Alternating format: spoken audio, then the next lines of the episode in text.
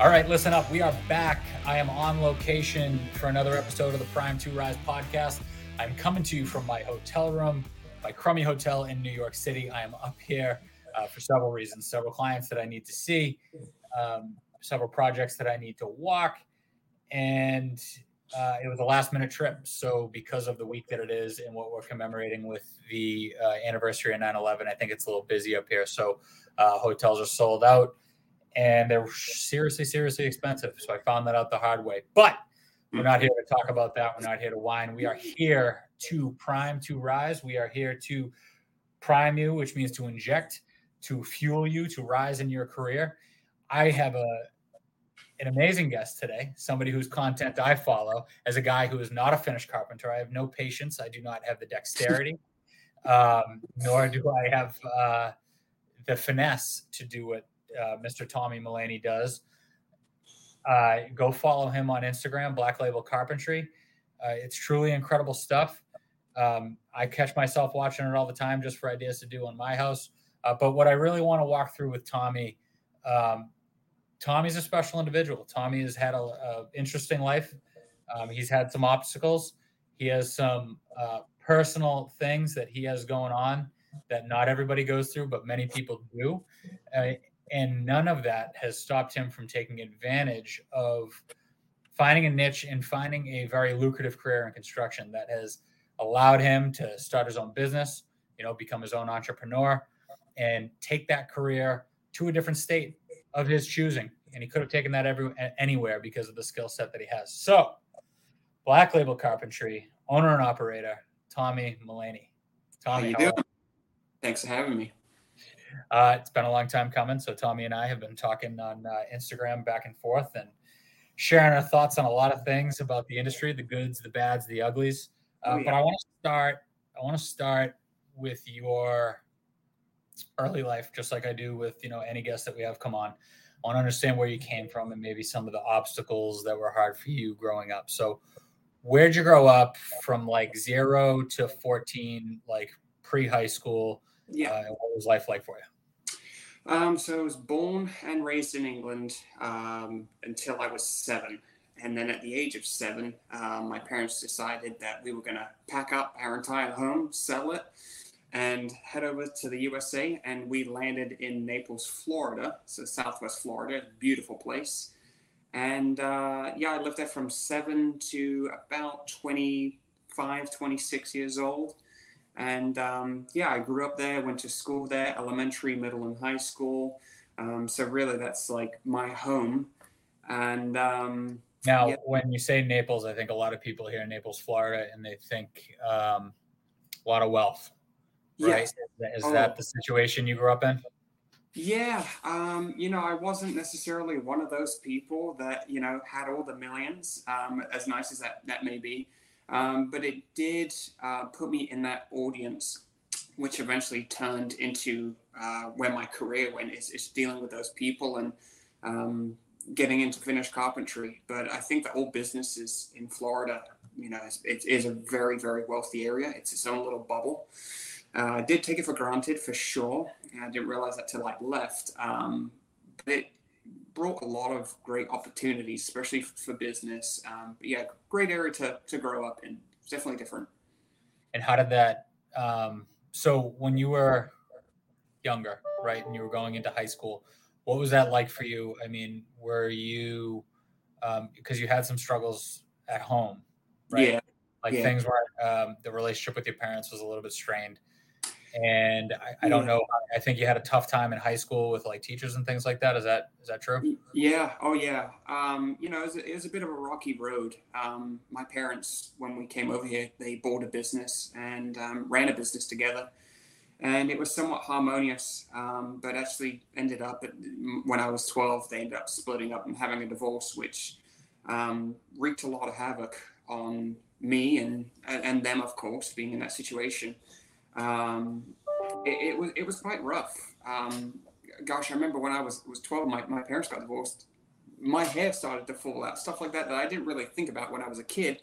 I just, you know, I'd put my fingers through my hair and, and think, oh, okay, this is kind of strange. Like, you know, I didn't think anything of it. And, and all these years later, I, I look back at some of these things and I think, oh my goodness, like it was a rough situation. Um, yeah, my parents got divorced and my hair did not fall out. No. Yeah, it, it was rough. Um, you know, and I I flip flop between my parents. I think that's what happens with a lot of kids when when parents get divorced. Is I feel like sometimes that they feel like they have to pick a side. Um, you know, because the parents are trying to play favorites, I guess you could say, and um, you know, I'll get you this or I'll buy you that. So it, you know, you flip flop back and forth. And gosh, I lived with my mom from twelve to fourteen, and then I moved in with my dad. Um, you know, my dad is a fantastic guy and, and gave me my work ethics today. I, I, I can't fault him for that, but unfortunately, he had quite uh, a substance issue with alcohol. Um, you know, he, he raced motorcycles his whole life, had a career out of it, and I think when he retired, he, you know, he was an adrenaline junkie, kind of how I am. Um, but I think I had better control over my life, and he turned to drinking, and um, yeah, that, that took a major toll on my mental health. And and then I ended up, you know, going from my mom to my dad, and then back to my mom's house. So it's kind of like out of the frying pan into the fire.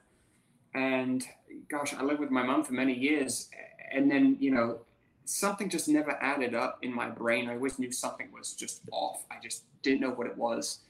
And it wasn't until I met my current now wife, Alexa, and She Your wife's name is Alexa? Yeah. So she brought... My wife's name is Alexa. Oh, no kidding. Yeah. Yeah, so yeah. You know the same Alexa jokes as I do. Oh, um, God, yeah. You don't say Alexa jokes to my wife. It is not no, funny. No, absolutely. So, gosh, it, she brought so much attention to me, and it's thinking, you know, like this relationship that you have with your mother is not a healthy one either. And I just didn't know what it was. What, and way, it, what, what way was that not healthy? Um, so, you know, my mother, plain and simple, is a narcissist. You know, whether she's going to get a, a, a doctor's, you know, um, word for it that she is or not.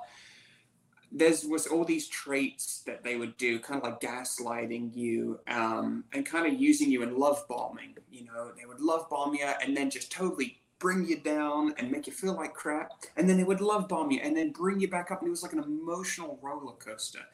And I didn't know I was riding that roller coaster. You know, I knew something wasn't right. I just didn't know what it was.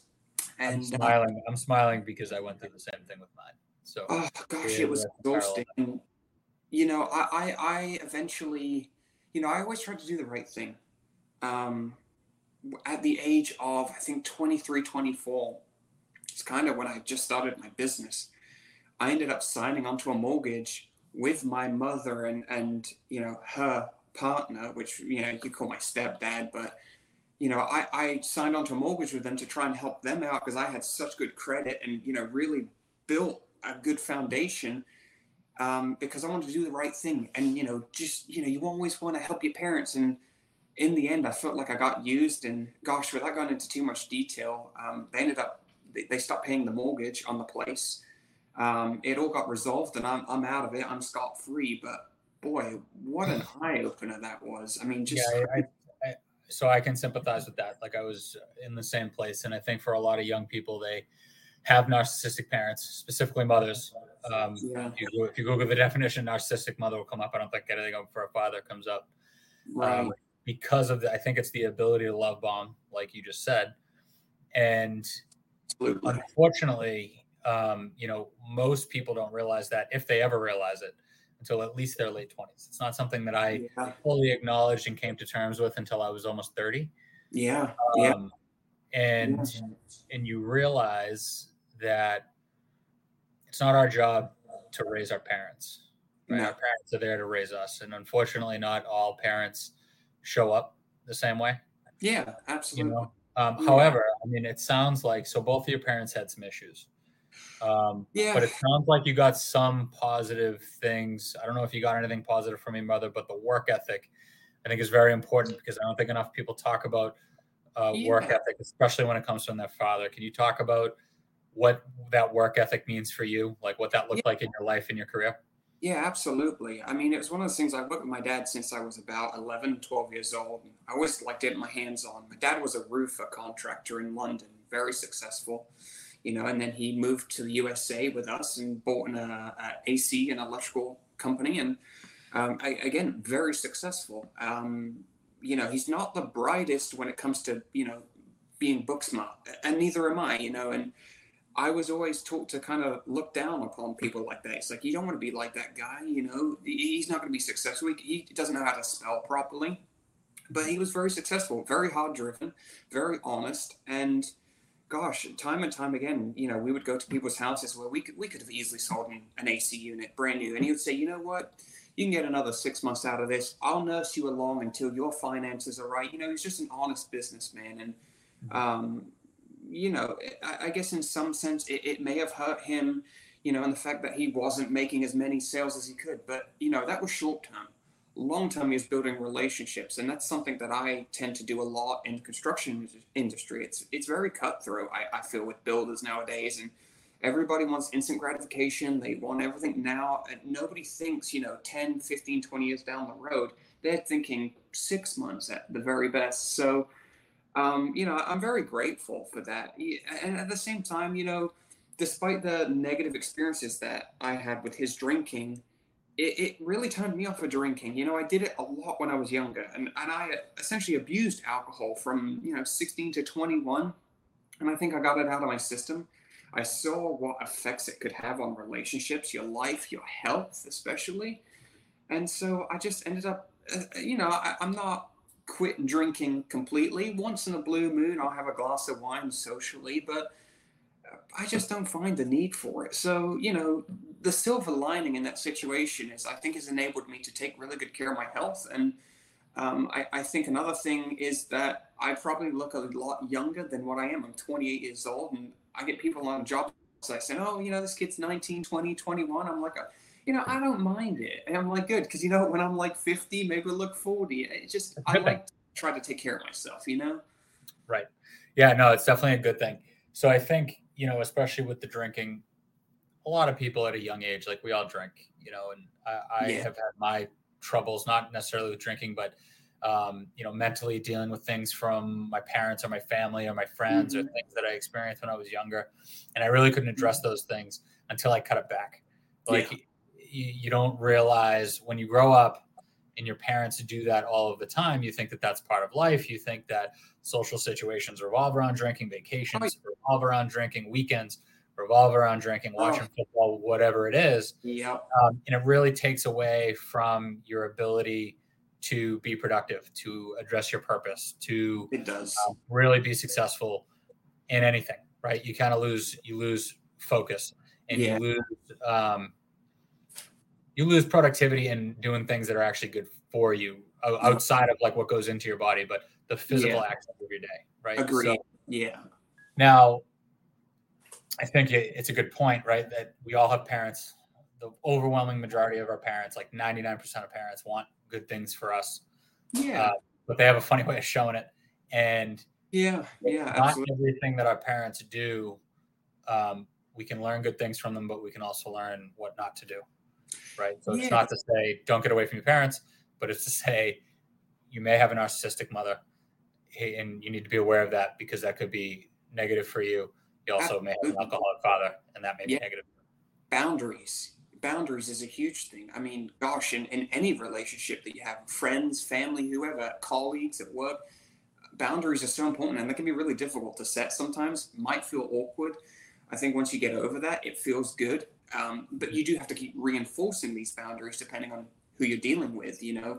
Um, and, and I think as I get older, it's realizing that, you, you know, my, my parents are humans too. And I don't, there's no manual on how to raise a child.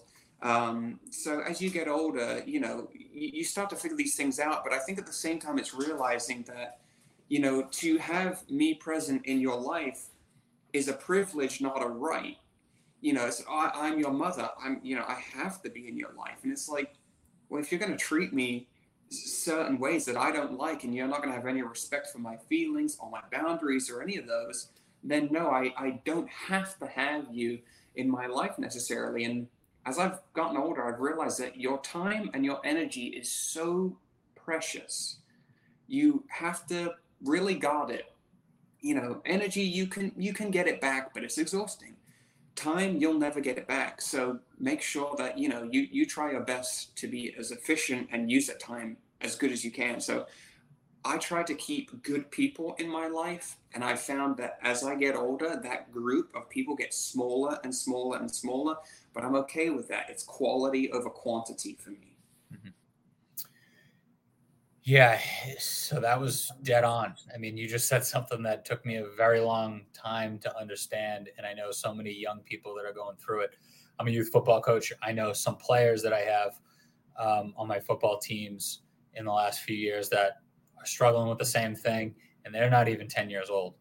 Yeah. Uh, so they have a long way to go, and they don't yeah. realize they don't realize the obstacle that's in front of them. So I hope somebody hears what you just said, because it's very important. Um, it's important to understand uh, that perspective, and to know that, you know, it's not up to us to close the door either, but it's up to them to walk through it and to show that their intentions are right, especially when you have a wife and maybe kids, you know, because oh, it's not just about yeah. you at that point. It's about everything, their entire environment around them, especially as a man. You're Agreed. Responsible for that. So yeah, yeah, it can be a really tricky little scenario to play, and you don't always know what the right choice is. And I don't know if there really is a right choice. You just kind of have to decide upon your situation and the variables, you know, if you have kids, you know, stuff like that, and grandparents and all those things. So, you know, I think it's going to, every individual is going to be a little bit different. Um, you know, and the, and the same thing with these kids that are just now coming into it. You know, you're going to see dads out there that are coaches, and they're so harsh on the kids. And gosh, it, you, you can literally make or break somebody based on that. And the negativity, like my dad, it was never, ever good enough. No matter what I did, it was never good enough. And so, you know, to this day, I think that's why I'm such a perfectionist, because I always feel like it's never good enough.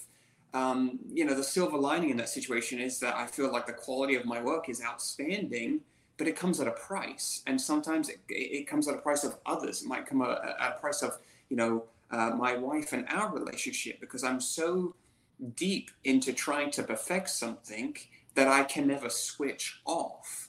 So it's a very fine balance, and I do my utmost best to use those situations for the better. But that's not to say that I'm, you know, I'm not perfect. I do screw up. I do mess up, but I address it. And I think as long as you recognize that you've, you know, maybe messed up, or, you know, you have a little bit of credit over here, and, you know, you kind of have to shift your um, perspective and, and your time, um, you know, based on the situation, if that makes sense. one hundred percent. one hundred percent. So now, when you were growing up, am I wrong? Did you have an issue in school and not really feeling like you had a direction or a path? Yeah. Right? Can you yeah. can you talk about that? Ultimately, you wound, you wound up in carpentry, and you're making way more money than most college graduates make. Um, yeah.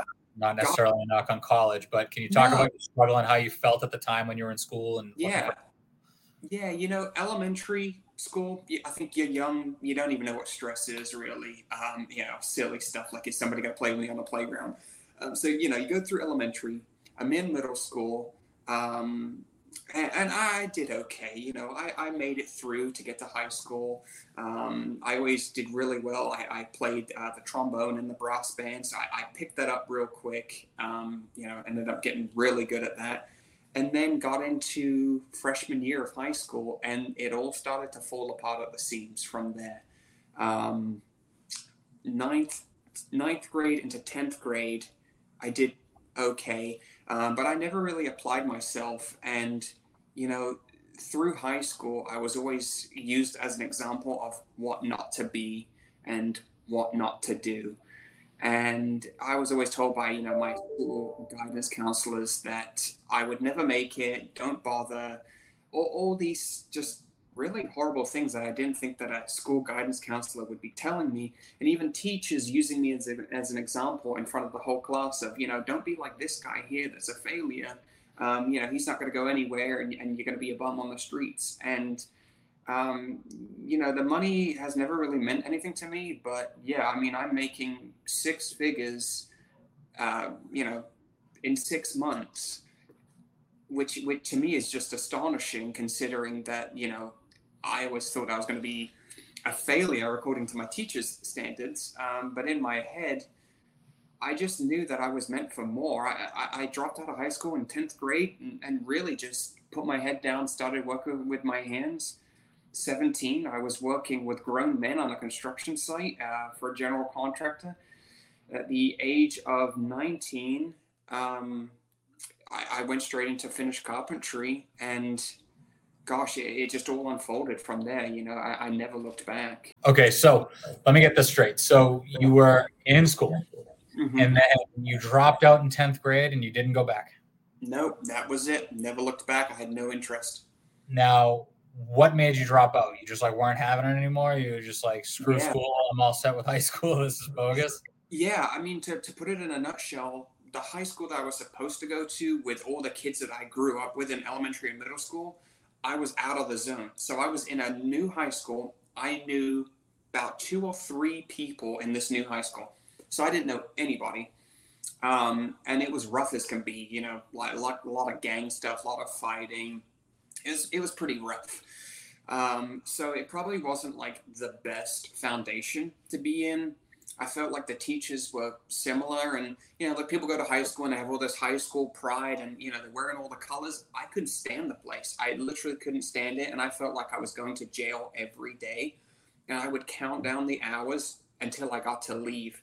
And eventually, you know, I started skipping school and, you know, running out the back fence and hitching rides home from friends just to get out of school. Cause I thought, this is pointless. Like, you know, it's not pointless for everybody. There's people that need it. But I thought to myself, you know, I, I know my math basics. I know my history basics. You know, I have the education. It is important. But it got to a point where I just thought, this is this is just stupid. This is a waste of my time.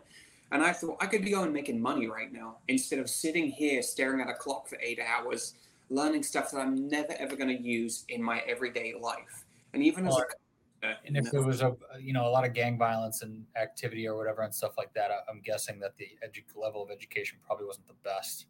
No, no. So I, I um, want to be careful with the message here, because I don't think that we're advocating to drop out of school. No, absolutely um, not. No, no. However, I do think that you immediately sought a different education in your career, and I want to get to that. Yeah. But before I get into your career, um, at what point did you become aware that you were on the spectrum, as they say? Um, you know, I never was, there was always, my brain's always worked differently to everybody else's. And I just thought that maybe I was just weird. Um, maybe I was stupid. Hey, I didn't make it through high school. You know, maybe, I, maybe I just, I, I'm not as smart as all the other kids. I couldn't even obtain a two point oh G P A. I could not do it. I think one point three was like my best G P A, which is terrible, um, according to the standards. But my brain always worked differently, and I was always dissecting things, um, reading people's body language. And that also came from living with a narcissistic parent, is learning body language, because you need to know, am I in fight or in flight mode? Can constantly have to read people's emotions to know where you stand in the room and what to prepare yourself for, because you have no idea what's going to happen. So I could, you know, I ended up reading people like a book. It's weird, just based on the way they look, the way they talk, all these different things. And I thought, okay, is this like some kind of superpower? It was just weird. It was so detailed. Um, gosh. And then, you know, ever since I was a kid, I've had such many sensory issues.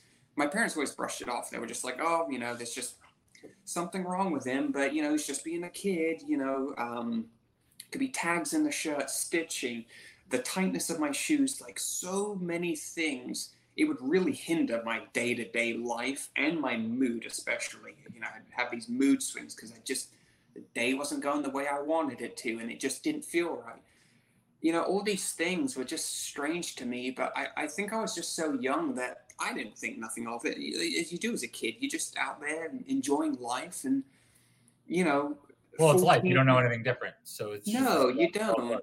No, and I think even like from sixteen to, you know, eighteen, nineteen, twenty, you're still young. You're still figuring out your identity.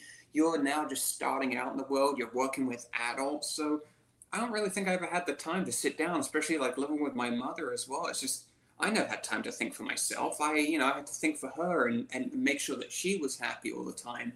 And it wasn't, you know, until I eventually moved from Naples to Central Florida and, and finally got away that I actually had time to kind of relax. And gosh, I mean, I developed all kinds of things. You know, I was so anxious, and I still do to this day. I'm still learning a lot of things and kind of unloading all this baggage. Like, I finally have time to live, and I'm discovering myself, because my whole life I've lived with a, a, a wall up uh, because I'm in constant fear of what's going to go on next. So I don't have time to think of myself. I'm in fight mode twenty-four seven.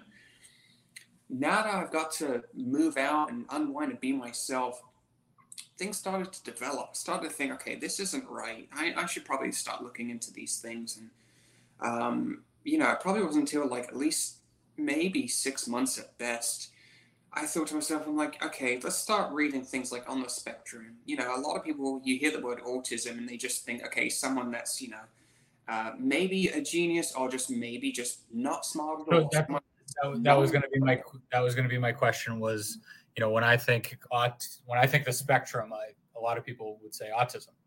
Right. Right. So is that the definition of the spectrum? Like what, when you're, when you're researching it and you're, Uh, taking a step outside of yourself and you're looking in the mirror and you're kind of doing that self-analysis, is that the conclusion that you came to?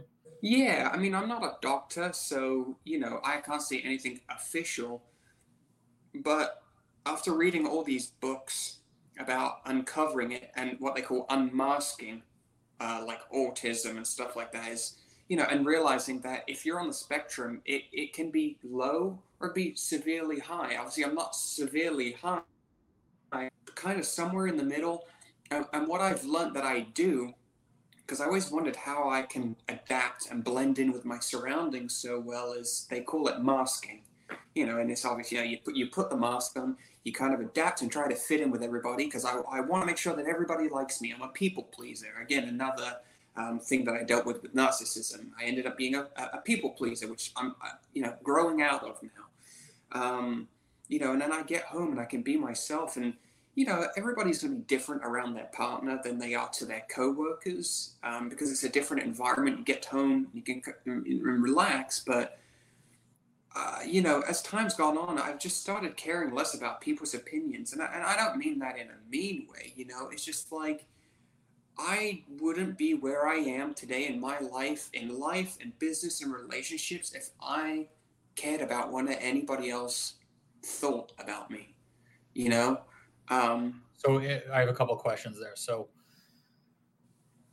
with this realization, right, I think with any kind of self-improvement or self-analysis, um, it's important to note for people, it, it was for me, that there's no finish line, right? No. Like it's a muscle that you have to maintain, you have to develop and then maintain.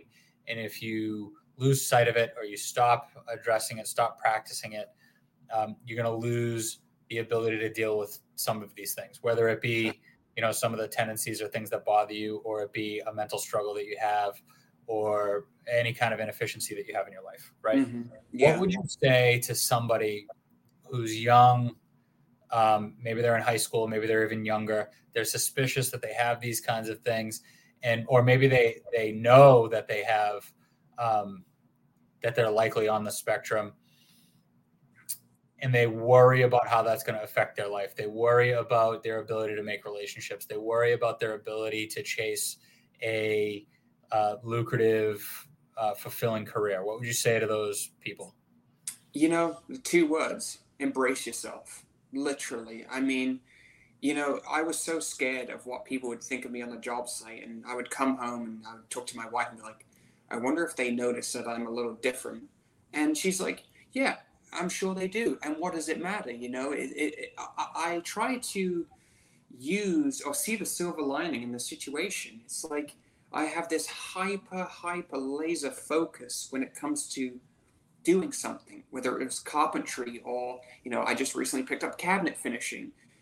You know, I, I almost feel like I have a superpower, because I have been gifted with the ability to literally do anything I put my mind to. If I want to do it, I will succeed no matter what. Like it's, it, it has instilled this confidence in me that I never, ever, ever had. I always had such lack of confidence. Nobody would like me. I was never going to be successful. Now I'm the total opposite, which is why I moved halfway across the country.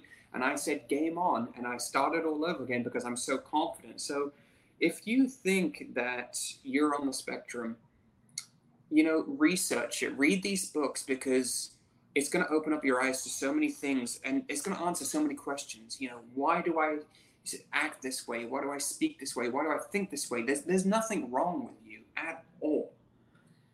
Reading these books and, and learning to embrace it, it's kind of a, it's a weird but magical thing once you really dive into it. And, you know, I don't think I'll ever stop growing.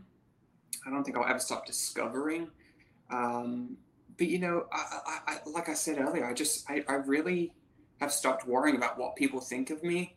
And for me, I let my work do the talking for me, you know, especially being young. And I just feel kind of socially awkward at times, you know, and a lot of people may not even notice it. I'm, I'm probably overthinking it like I do most things, you know. That's like, right. Again, another thing. I overthink things to the tenth degree um, because I like to be thorough. But, so what, what, I, what I heard you say was, obviously, don't let your anxiety about yourself and the way other people perceive you uh, keep you inside and keep you from chasing something. You had a purpose. You chased it. Not only that, but your condition, we'll, we'll just call it a condition, right? Yeah. You you played that into your strength as a carpenter, right? Yeah. So you're hypersensitive to details, probably the way things feel. You know, I'm not a detail guy. Like, I, I could never do that. Like I said, I could never do what you do. Um, but I find it interesting that you play that you took that, what a lot of people would see as an obstacle or an inability or a disability, and you play that to your advantage to create a career, which, by the way, people are paying a lot of money oh, for the skills that they have. Yeah. Right. So talk about, talk about, so you're in tenth grade, you mm-hmm. drop out. Yeah.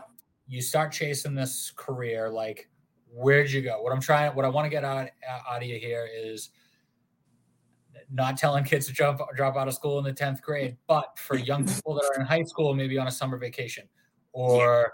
or maybe, you know, they're eighteen years old, they don't want to go to college, or maybe they're on summer vacation at college. Yeah. How do you get that first job? Like, where do you where do you start? So, you know, for me, um, I started looking around, and I found a guy, it was a, a, another British guy, obviously much older than me, and he owned a construction company. And I said, hey, I need a job, you know, especially being from England. I didn't have like all the credentials that I needed because I was on a visa. I said, hey, I need work. I'm young. I, I want to buy my first car. Like, come on, let's go. I was hungry.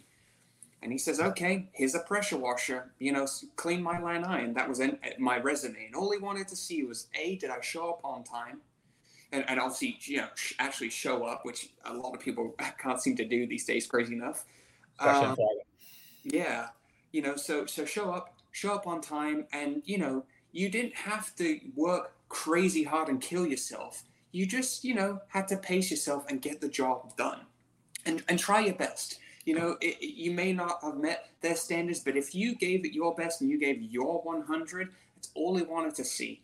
And next thing I know, I was in uh, with him doing uh, pavers, stucco, drywall, trim carpentry, I mean, everything to build a home. I got to do every trade and experience everything. Now, he was a professional in all the all of those things. Like he, so he basically became a mentor for you. Like you were almost his apprentice. Yeah. Like that, right? Like that became your education.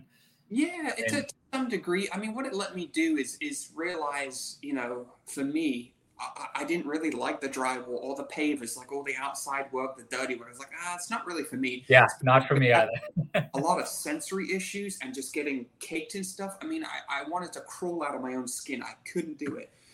Um, you know, and then it got to the point where I was working outside in Florida. I don't do well with the heat. And I was like, I need an inside job. And I was like, well, you know, there was trim carpentry. That's in the A C.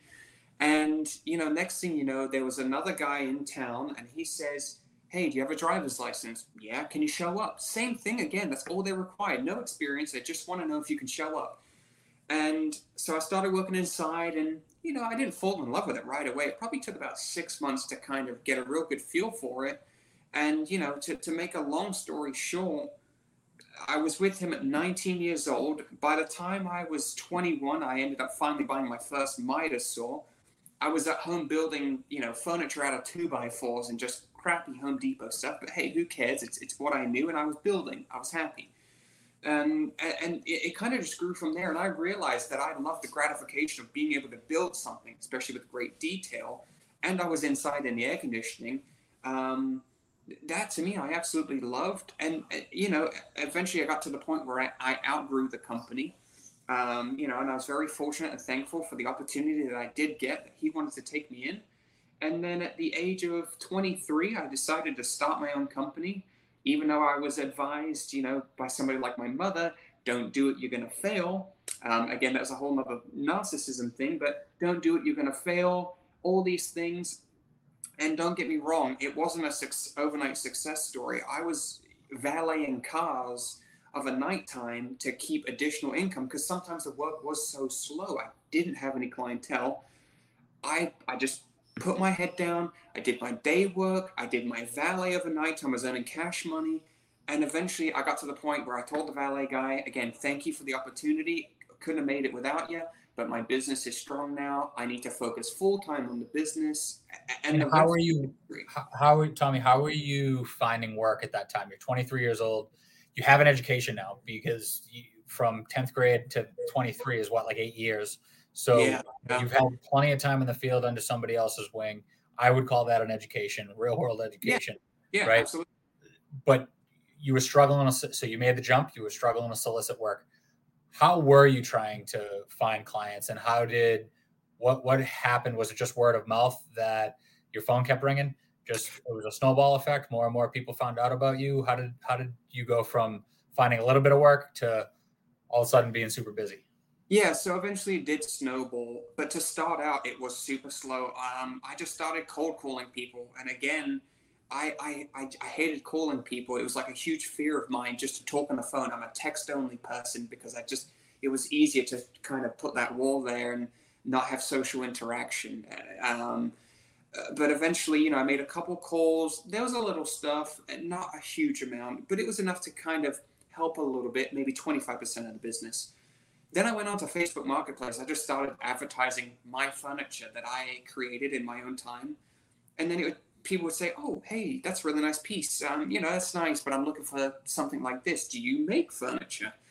Um And then before you know it, when we moved into our house, I had to get my trees cut down. And so I saw an opportunity to leave a business card with the guy that was cutting my trees down, because he did live edge slab stuff. He didn't do the finishing. He just did the slab. I was like, great, I'll sell, the, I'll help you sell the slabs, but I'm going to finish them. And we'll kind of have a little bit of a harmonious relationship. Um, you know, again, make a long story short, that ended up not being so pretty. I learned that people in business can be really nasty. And it was a good life lesson. Um, but again, I still took that part of the business. I, I just see all these opportunities, and I think a lot of people don't follow through. So if you see these opportunities, just take it, you know, um, because you're going to regret not doing it. So, so take it while it's there, whatever you do. And if you fail, that is okay, because it's, it's a life lesson, a business lesson. It's so valuable. And, you know, I, I, I don't really like failure. Nobody does. Um, but there comes to a point where you do start to love it a little bit. And when you do get out of that little rut of failure, you look back and you're like, wow, I'm really glad that that happened, as rough as it was in the time. Um, so, yeah, the, the business started to kind of grow from there. And, you know, my, my business was growing.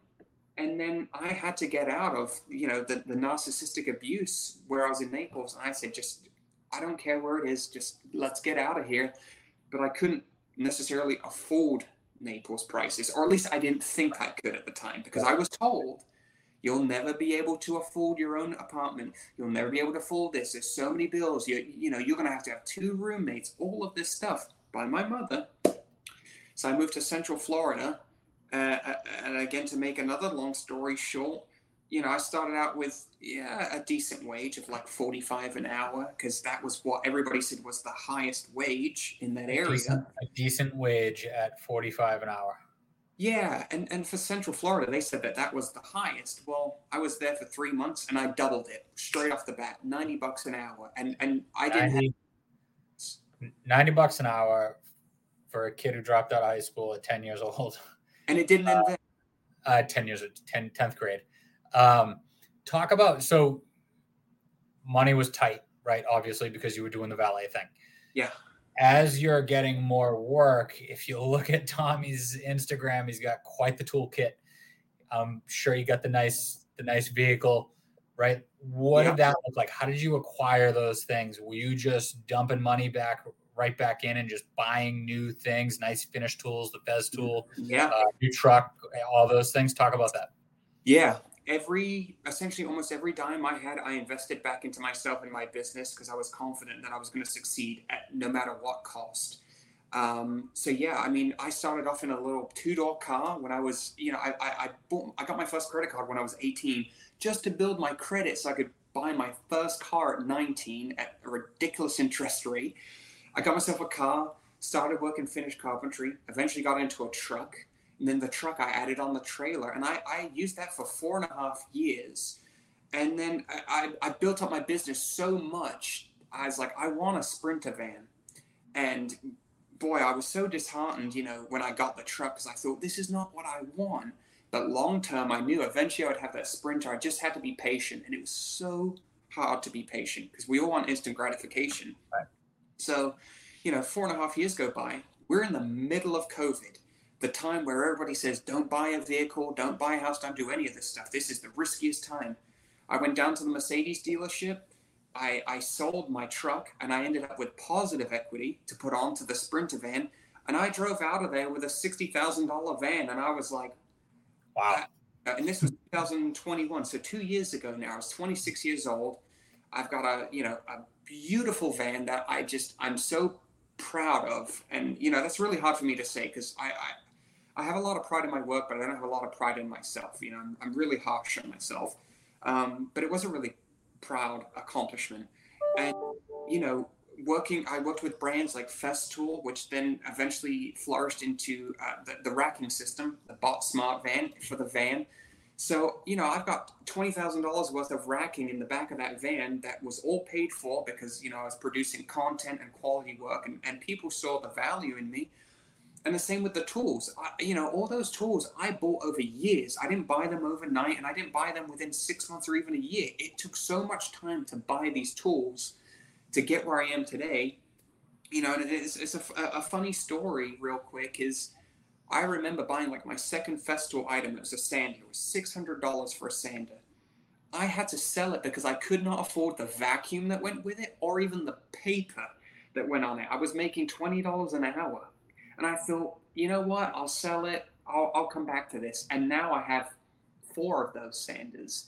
And, and, and it, you know, it, it's just, it's really good to look back on, to see the growth. And I can't tell you how much it really hurt to like sell that sander because I couldn't afford it. And I felt like I was going to be a failure. And, and now I've learned to em- embrace those things. And, and I'm like, I'm game on, like, let's go. I think you, you you hit on a few things there, right? Like I am extremely hard on myself, like to to a bad degree almost. And I, but most people that I talk to that are entrepreneurs or that are successful in their own right or overcome things, they are a little hard on themselves, and it's because of the high standard that they have for themselves. Absolutely. And another common theme that you hear is they put in the time. They put in the time to learn, to learn from other people, even at a low wage. Yeah. Oftentimes, like I did, I worked several jobs to put myself through college to have no student loan. Uh, you were working as a valet, right? And then right. You started making a little bit of money. The other thing that you hear is that people just keep dumping and reinvesting. I just interviewed somebody, my episode that came out this week, mm-hmm. Guy owns a plumbing company. He started it with twenty thousand dollars. He didn't pay himself for two years at all. Right. Didn't pay himself yeah. a dollar. Yeah. Um, I was on another podcast like six months ago. Guy owns like ten barbershops. He didn't pay himself for eleven years, right? Yeah. So it's that a lot of young people need to hear this. They need to understand the importance of investing that time, that blood, sweat, and tears into your education over several years. You need to know what it's like to struggle a little bit, to take every dollar, try and find a way to get extra money, to buy tools for yourself. I always tell people when you, when you, get money, don't buy a shiny toy or or go out to the expensive dinner, buy yourself work boots, Buy yourself a tool, because that investment in that tool, even though it seems so trivial because it's an object, that enables you to make more money down the line. That is yeah. your fishing rod instead of being handed fish. Exactly. Right? Yeah. And one, one more thing, unique to people, young kids today that for years the trades weren't into, you mentioned how you basically were able to become an influencer, right? Like then yeah. these companies are actually giving you tools, or maybe even you maybe yeah. even monetize that yes. because the content is on there and they need that. They um, do, yeah. We're able to do that too. Everyone wants a social media presence. I don't have that because I don't have a finished carpentry skill. So right. Festool isn't calling me to give right. me free stuff that I can then charge people for. So right. that's an excellent snowball effect that you've had in your career and in your wallet. Yeah, it has. And and you do, I, again, it, it does come with a bit of a price. You learn, like, you know, how the corporate world works as well. I'm a small business. It's different to how corporate is. So, you know, you learn about the good, the bad, and the ugly. Um, which, is, again, has been an interesting ride, but you have to adapt, you have to overcome. And I, I think a big part of it as well is, you know, believing in yourself and realizing that you are going to be successful because of you and your choices, not because of any other person or any other brand. Right. Working with these tool brands is fantastic. I'm very fortunate. I don't take it for granted. But people have to realize at the same time that you're only going to be successful through you, not through anybody else, you know, and these, I don't necessarily need these tool brands. The tool brands need me, uh, you know, um, to show other young people and, and even older professionals, you know, how a tool is used in the field and, and why they should buy it and stuff like that. Um, but also staying honest and keeping your integrity as well. That's another big learning curve. That's a part of it as well, because it's easy to get caught up in, you know, shiny free tools and it's, oh, this is great, even though it's not, but it's it's free. Right. Don't be afraid to voice your opinion and push back. Um, and it's with clients, you know, that little bit of pushback, people have a lot, will have a lot of respect for you. But just do it respectfully. Yeah, diplomatically is the word that I, that I like, yeah, to, yeah, exactly. that I like to use. So talk about, I because we only have a few minutes left here. Mm-hmm. I, there's a really unique or important point that I want to drive home for young people. A lot of young people want the freedom to travel for work. They want yeah. to move to places, experience different things. I've had that, right? My career, I started in Boston. I was able to move to California. Lived mm-hmm. on the beach for a year. Then I moved to New Jersey and New York. Then I moved to back to Boston for a little while. Then twenty twenty came and I said, you know what? My wife and I, we want to start a family. I'm done with winter. I'm going to Florida. With yep. my skill set as um, a manager in construction, even even then, I'm able to take my talents pretty much anywhere. Oh. I, I throw a dart at a map, I can go. Like I know that. Yep. You, I would say even more so mm-hmm. because you have an actual skill that you're tangibly giving to people, right? Like people actually need your work, crave your work, and can't do it themselves. Now, yeah. you just moved from Florida to Texas. Correct. Right? So mm-hmm.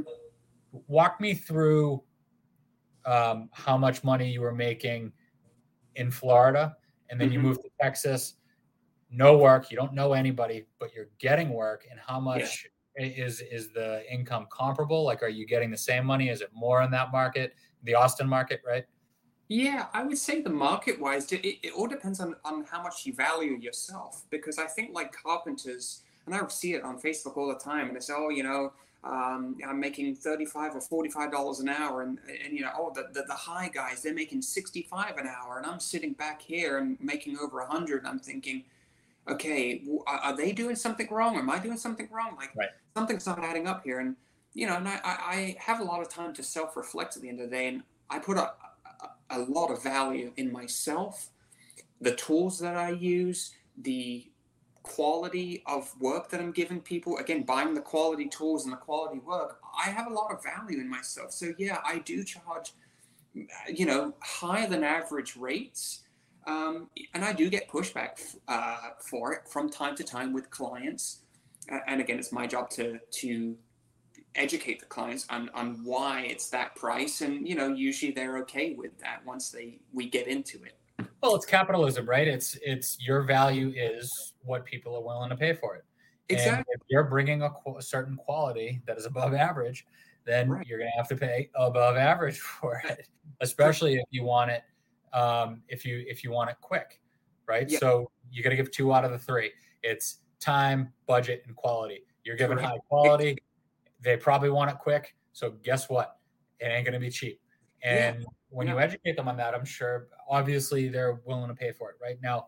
Oh, yeah. Were you charging over one hundred in Florida as well? Yes. Oh, yeah. Yeah. So Florida and Naples, I mean, especially in downtown Naples, it's, you know, home to the, the biggest millionaires and some billionaires. Yeah, we're talking like like a twenty million dollars home in Naples. Nothing even to shake a stick at. Like there's yeah. some massive homes in Naples. Yeah. Gosh. You know, and, and I did.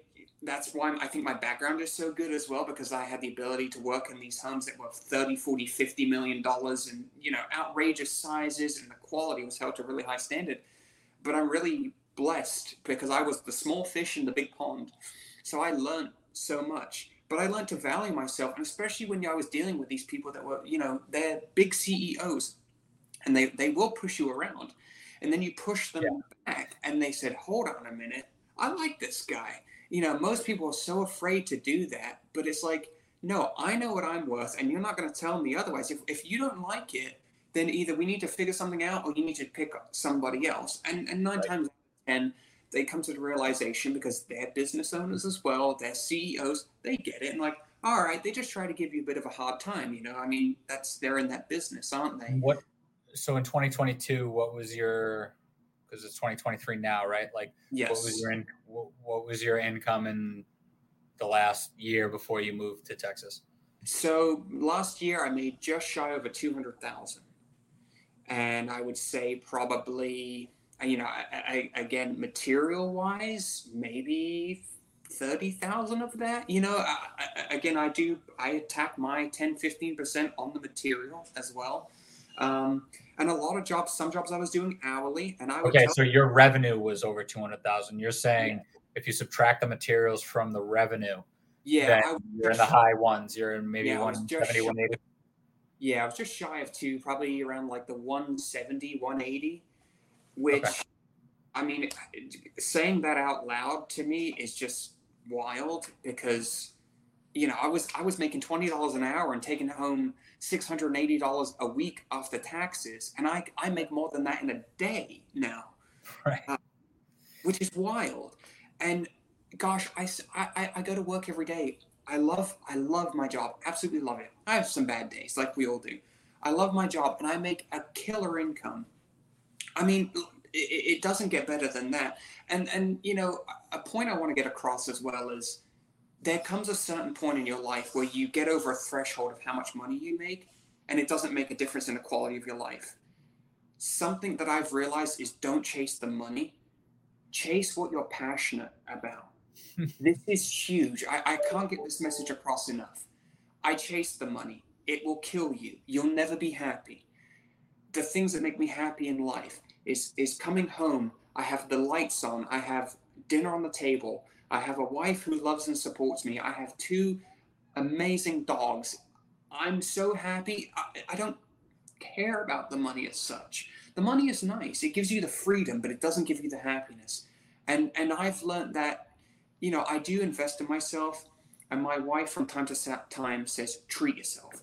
And so, you know, I might go out and I, I got a thing for watches, and I might go buy a, a you know, really expensive watch, and it doesn't change the quality of my life. It's nice, and I'm proud that I finally bought something that I've just awed over for years, but it never changed the quality. We went and bought a new car.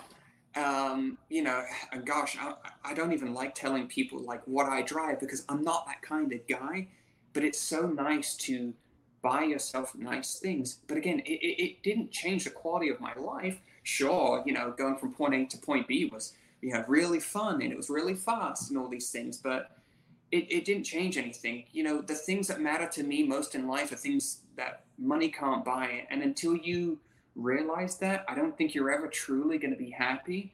And I think that, you know, you can make a hundred thousand a year, and that, that number is probably going to change as the economy changes and inflation and stuff like that. But again, you're going to make a certain amount of money. You're going to realize that you can buy yourself these clothes. You can buy the nice food. Um, you know, and, and what I've come to realize is that as I make more money, I don't necessarily spend it on these designer things and, you know, whatever else it is. I buy quality food now. I buy organic food. I go to Whole Foods and I just splurge on healthy you can, food. Yeah, you can take care of yourself better because oh, we all yeah. know that food in depressed areas is crap. It, right? it it is. It is. So that by buying good food, I'm investing in myself, but my body instead of my business. But it all correlates together, you know. So so I think so. You you hit on a point. I, ju- I just said this on a podcast like two days ago. You know, not everybody is going to love every day in the trades. Not everybody's going to love everything about it. Not everybody's going to love no. all of the people and the other the people that you see on site, the clients that you have. But that's not what it's about. It's it's about no. having a purpose and serving a greater purpose. And as long as yeah. you're chasing that, no matter what it is, the money's going to follow. Right. So when I, I look at, I hope I hope a lot of young people listen to this, especially uh, those those young ones that are in high school, because when you look at it on paper, and I want to put like an exclamation point on this right now. When you look at somebody who dropped out in tenth grade, you look at somebody who had struggles with a narcissistic mother, you look at somebody that had an alcoholic father, right, who they also learned good things from, somebody that struggled um, with a with the direction, didn't even know where he wanted to go in the trade, but he showed up for work. Yeah. And somebody that needed two jobs just to even keep it going while he busted his butt during the day in the trades. When you stack all that up, there are a lot of paths. There are a lot of lefts and rights and, and turns that you could have got off track, but you didn't because you had a purpose that you were trying to serve and you found something, uh, a passion that you love, and the money has followed. Now here you are, you're twenty-eight years old and revenue is over two hundred grand. You're pocketing close to two hundred, and that's only going to get better. And no, that number would probably be higher if you didn't take a month off to move to to, to Austin, yeah. Texas, right? So this year's number might be a little bit low, but yeah. you know, and you get that freedom where you can get up and move to an Austin, Texas. And if you and your wife wanted to get up and move again, you could. So in a, in a world and in a society where everybody just wants to be a victim and, and stack up the things that is wrong with them as an excuse not to succeed. Yep. You're a shining example that people need to learn from and that people need to look at and think, man, if this guy did it, I can do it, and I can do it even better. Oh, one hundred percent. You know, people do message me sometimes, and it, it's really, you know, heart touching. And yo, you're an inspiration. I said, thank you. Use me as an example and do ten times better. You know, like. Yeah. It's realizing something I've realized is that I'm human. So it's, I look at people, it could be a furniture maker, and I'm like, boy, how did they do that? And I'm thinking, well, they're human and I'm human too. And yeah, they got more experience, but dissect it. Like, you can do it too. And uh, you know, I'm convinced that is whatever you're passionate about. I mean, yeah, sure. I see people, you know, driving Lamborghinis and stuff like that. And it's like, boy, that would be nice. What do they do for a living? Maybe I should do that, because people just see the dollar signs. Whatever you're passionate about, you will be unstoppable, because if I was in tech, I would work maybe eight hours a day and go, oh gosh, I can't stand this anymore. Mm-hmm. There's the guy behind me that's obsessed with it, doing twelve to fourteen hours a day, that does it as a career and as a hobby. Oh gosh, he's going to be untouchable. You just can't keep up because it's his passion. And that's okay. It's realizing that, you know, if you're at a job that you don't like, you know, see if you can find something, turn that side, turn it into a side hustle until it becomes the main hustle, you know, uh, any, anything is possible. So yeah, I, I really hope that through this podcast that, you know, there's people, whether they're young or even people that are in their thirties and forties, fifties, sixties, whatever age it is, it doesn't matter. You still have time. If you're not happy with your life and you really dislike your career, it's never too late to change and do something new. Life is too short. Forget about the money. You'll always find a way to make it work. You'll find a way to make money. You just got to be happy and, and get out of that hamster wheel that a lot of people live in with society. You know, that typical nine to five, they're miserable every day. It's just wake up, work, eat, sleep, repeat. You know, it, it, it's a never ending cycle. And I just, I said, I, I got to get out of that. You know, when I was younger, I, I couldn't do it. So I am blessed. And I, again, I hope that by me figuring this out and speaking with you publicly about it, that it brings awareness, but it also maybe lights up someone's brain and goes, you know what, maybe this guy has a point. Like, maybe I should try this. And, you know, that it, even if it's one person, that's right. A success in my book. Well, I'm sure it's going to find somebody. So, um, Tommy, we have a lot more to talk about that we've uh, D M'd about, but that'll Absolutely. Have to be another episode. So Absolutely. I appreciate you coming on. Yes, um, thank you for having me. Enjoy the rest of your week. Again, you guys can find Tommy at Black Label Carpentry on Instagram. Seriously, awesome stuff. Great content. Go find him. Um, we'll talk. I appreciate you coming on. Thanks, buddy. Thank you.